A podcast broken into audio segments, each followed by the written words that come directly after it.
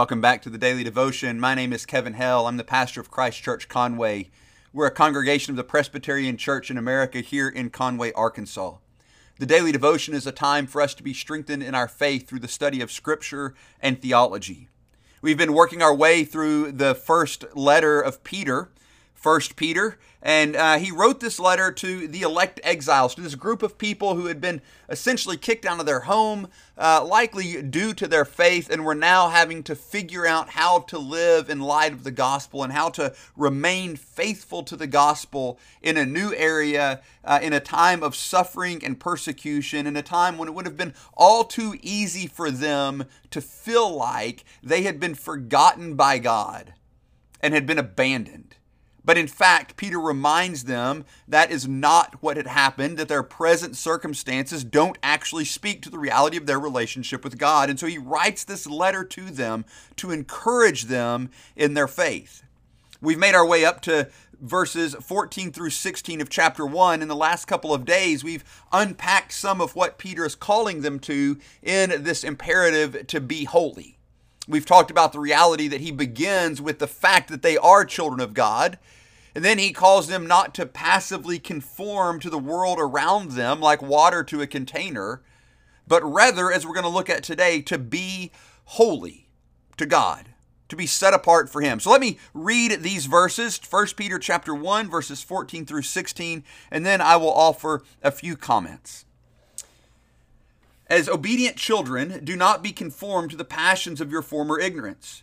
But as he who called you is holy, you also be holy in all your conduct.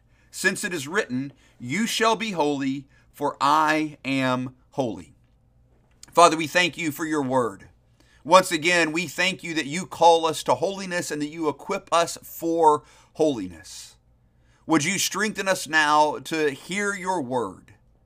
Would you strengthen me to speak by your Spirit that all of us together might gaze upon the glory of your Son, Jesus Christ, might gaze upon your glory and so be transformed that we might be strengthened and encouraged to walk in holiness before you.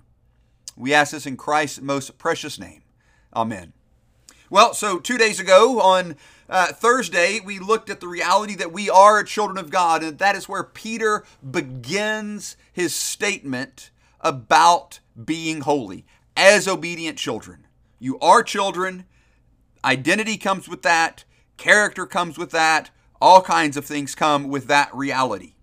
Therefore, don't be conformed to the former passions of your ignorance or to the passions of your former ignorance. Don't passively conform to the world around you, to your old way of thinking when you lived apart from God, when you lived as a stranger to the commonwealth of Israel. Don't passively conform to that. That was the first part of the contrast we looked at yesterday on Friday. Rather, verse 15, he gives us the other part of the contrast. But as he who called you is holy, you also be holy in all your conduct. Since it is written, and here he quotes from Leviticus chapter 19, verse 2 You shall be holy, for I am holy. One of the things we talked about on Thursday with the reality of living as obedient children was that part of our identity is not just our name. Part of what we get from our parents is our identity is not just our name, but our character. We we talked about how we end up in many many ways like our parents.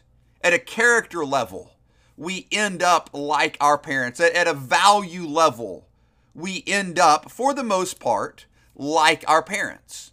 That's just a reality of life.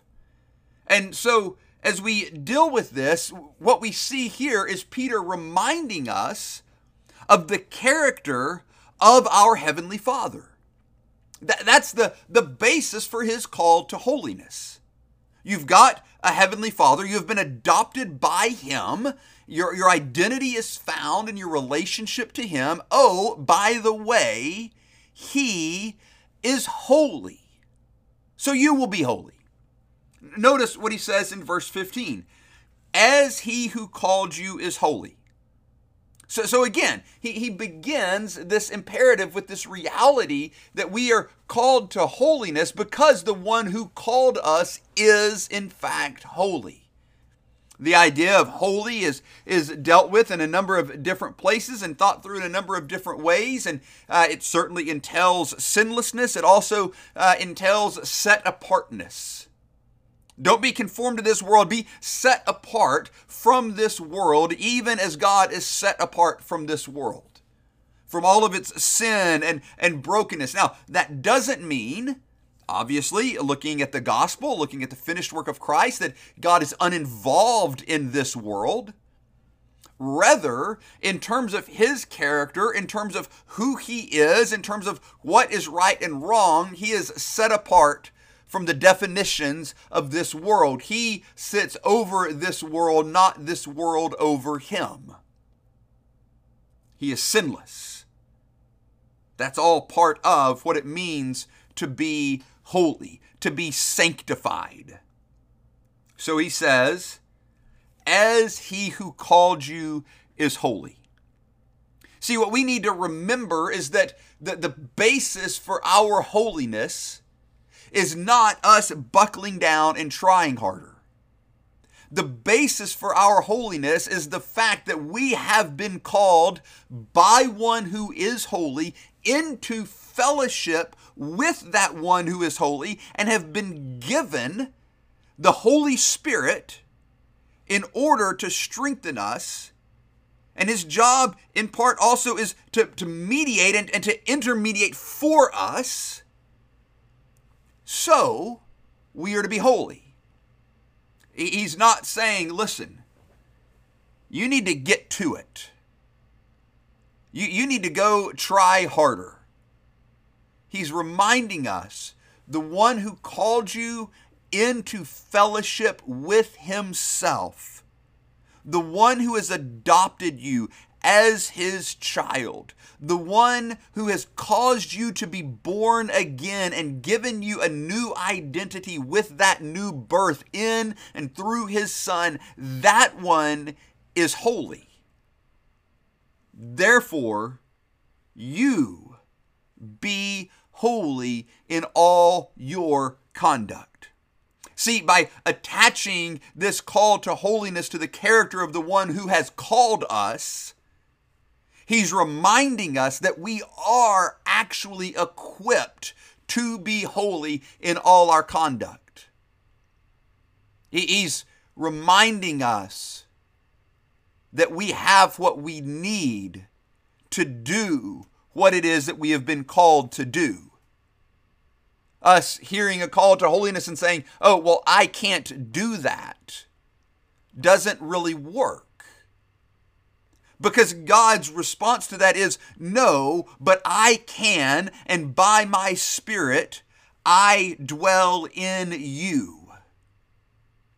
I am holy, and I dwell in you and I equip you and I strengthen you and I help you and I comfort you and I encourage you and I remind you that you are my child and I help you put to death the deeds of the body. I am holy. These are the things I do and I have taken up residence in you. I have called you into holy fellowship with me. So be holy in conduct. See, Peter wants us to understand that the basis for our holiness, our ability to be holy, really has nothing to do with the context of our life on this earth. I can't be holy. You don't know how hard it is. You don't understand the temptations I have. You don't understand what I'm faced with day in and day out. You don't understand what I'm suffering. You don't understand the, the, the, trials that I'm going through. How in the world could I possibly be holy? You don't understand my marriage, my, my children, my work, my, my whatever. Peter says, Yeah, uh, maybe I don't, but I do understand your father. I do understand the one who has called you out of this world of darkness and into his marvelous light. I do understand the character and the nature and the work of the one who has called you into fellowship with himself. And the setting of your life doesn't change that. So be holy in all your conduct because you have been called by one who is holy. See, this both gives us the standard and the reason why it's possible. That's the beauty of this. He's not just saying, hey, this is the standard, get to it. He's saying, this is the standard. And the one who has called you into fellowship with himself perfectly keeps that standard. So you, in fellowship with him, be holy in all your conduct. And then he goes back to Leviticus 19:2 to undergird his argument. Since it is written, "You shall be holy, for I am holy." That's been the relationship we've had with God all along. Our holiness because he is holy. Our pursuit of, of righteousness and truth and, and holiness because he is holy and because in Christ we have been called holy in Him.